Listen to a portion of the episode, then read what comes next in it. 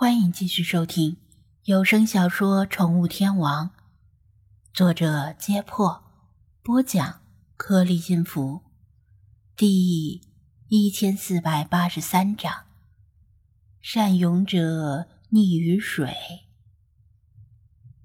周青抬头的时候，正好与暴躁的鲍勃对上视线，心里不禁有些慌了。这只大海龟。挥舞着短小的四肢，游荡在他的正上方，乌黑的眼睛饶有兴致的盯着他打量。稍远处的水里，艾比也在挥舞双手，试图吸引暴躁的鲍勃注意。他尽力了，之前也成功的把他引走，但他又掉头游回来了。野生动物的想法很难捉摸。在海中，它只能靠动作而不是声音，而且又不能太过靠近它，这就更难办了。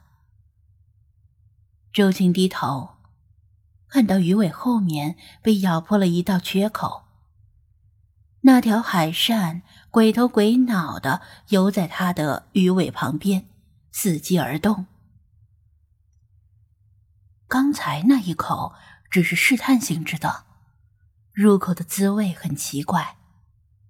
海山依然在观察这个体型大得出奇的家伙，无论他是活的还是死的，他都不介意从他身上掉下几块肉吃。其实这时候，周青还有足够的时间，只要他保持镇静，选择正确的方位逃跑。有很大的机会全身而退，但是没几个人在这种情况下还能够保持镇静。就算是自由潜水的资深人士，双腿被套上笨重的鱼尾，恐怕也不能够像平时那般处变不惊。周青慌了，脑子里乱成一片。后悔不应该执意在生理期下水，后悔不应该把工作看得比命重要，后悔没能及时发现这条海扇，后悔，他后悔很多事儿，最后悔的，就是他不应该自信心膨胀。以往在生理期潜水没出过问题，不代表每次都不会出现问题。这是个概率问题，就像是用一把装了一颗子弹的左轮枪玩俄罗斯轮盘赌，谁也不会永远幸运下去。善勇者溺于水，海中不比陆地，任何一次疏忽或者意外。都可能导致灭顶之灾。这一瞬间，他的脑海里想到很多人和很多事儿，像走马灯一样闪过。大脑感受到危机，分泌了大量激素以应对敌人。激素令他反应速度加快，令他的肌肉可以发挥更大的力量。这些在陆地上很有用。但大脑并不知道他是在水里，激素令他更快更强的同时，也令他消耗了更多的氧气。他的肺像是在被火烤，而身体其他部位冷得像冰。不不不，还不到放弃的时候。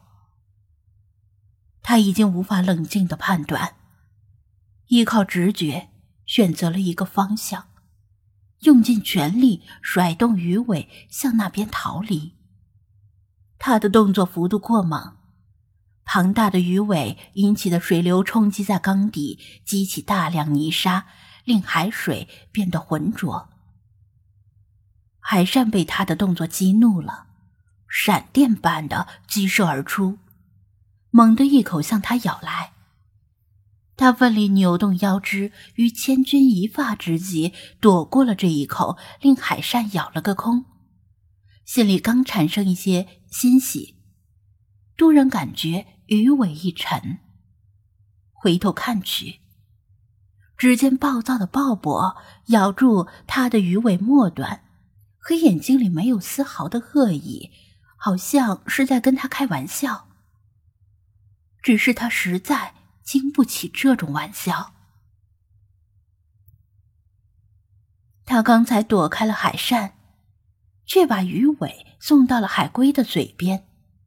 暴躁的鲍勃对送上门的东西无法拒绝，尽管不清楚是什么东西，探头就是一口。暴躁的鲍勃有小磨盘那么大，体重至少一百公斤，被这个家伙坠在鱼尾上，像是坠上了一块大石头。他就算有再大的力气，也甩不动鱼尾了。艾比知道，周庆遇到麻烦了。不过他自己的处境也不妙，刚才打耳鸭和引走海龟的过程中，消耗了很多的体力与氧气。明智的选择是先浮上去换气，然后再潜下来帮忙。即使和他们两人之力，也未必能甩脱海龟。他只要不松口，他俩几乎没有任何办法。更何况旁边还有一条凶残的海扇在虎视眈眈。但是上浮换气，再下潜游到周青旁边，至少半分钟过去了。周青不一定能再撑半分钟。救人要量力而为，他现在贸然去救人，很可能把自己的命也搭上。他犹豫了一两秒，脑海里闪过他儿子与周青的脸。试想，如果换位处置，周青会不会去救他？这是个无解的问题，不等事到临头，谁也不知道答案。最后，他一咬牙，还是决定潜下去救周青。他心知这是在犯傻，他们两个只是同事，不是朋友。但他希望，如果将来自己身处险境，周青也能够拼命来救他。他头下脚上，用最快的速度向周青游过去，并且准确的抓住周青的手，然后调转方向，使劲把周青往上拉。周青现在脑海里一片混沌，视野已经模糊了，双眼极度外凸，肺憋得快要爆炸了。他的内心仿佛有魔鬼在耳语。只要张开嘴，就不用受这种折磨了。手被艾比抓住，神志不清的周青就像是溺水的人抓住了救命稻草，用尽一切力量紧握不放。艾比非但没有把周青拉上来，自己反而被周青胡乱挣扎的动作拉得往下沉。不祥的预想充斥于艾比的脑海，但周青抓握的力量极大，指甲都深深嵌进他的皮肤里。这时再想挣脱周青的手，已经不可能。宝贝，对不起，妈妈爱你。艾比绝望的向自己的儿子默默告别。他后悔了，应该残忍一些，明智一些，不应该逞英雄。但是晚了，不知道是不是因为缺氧而造成了幻觉，他好像看到不远处有一团奇异的光影在高速游动。那团光影像是某种特别的东西在海水中穿梭，就像是海水空了一块儿。但充斥其中的又不是空气，而是类似于玻璃的东西。由于透光率与海水不同，而在边缘处产生了光线的折射，所以才能被隐约看到。更令人诧异的是，那团光影隐约像是人形，后半部却又像是鱼的身体，速度如风驰电掣。向海水缸的上方进水管道高速移动，海水被这团光影搅得激荡不定。人是不可能在海水中以这种速度游动的，除非抱着一根鱼雷。一连串的气泡从周青的嘴和鼻子里咕嘟冒出，缺氧已经令他的大脑无法完全掌控身体。艾比瞪大眼睛，努力保持残余的神智。他已经能够感到周青手上传来的力量有所减弱，也许可以甩脱周青的手，这样做。也许会令他的余生受到良心的谴责，但他现在只想活下去，见到自己的儿子。突然，有什么东西从上方高速俯冲下来，从距离艾比只有一米多远的水中掠过。是潜水员吗？潜水员们发现了他们两个遇到危险，赶来救他们了。不。不可能！潜水员们已经移动到其他位置清洁缸壁，这是例行工作。他们又没带着通讯耳麦，不可能得知消息。艾比看到了另一条美人鱼，有着洁白如雪的皮肤和绿如海藻的长发，美得恍若天使，还有一条健壮而灵活的颀长鱼尾。怎么回事？这是谁？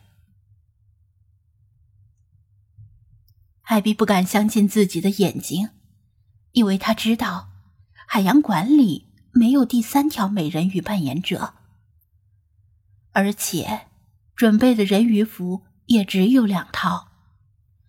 不过，他迟钝的大脑已经无法多做思考。只见这条新出现的美人鱼根本没有减速，在水中调转一百八十度，宽大的鱼尾重重的抽在暴躁的鲍勃身上，力量之大令这只大海龟失去了知觉，像炮弹一样重重的击在海底。咚的一声闷响，龟壳先是击中礁石，连礁石都撞碎了，又撞进海沙里。溅起大量的泥沙和石屑，海中一片混沌。紧接着，一只有力的手握住了艾比的另一只手，带着他和周青快速上浮。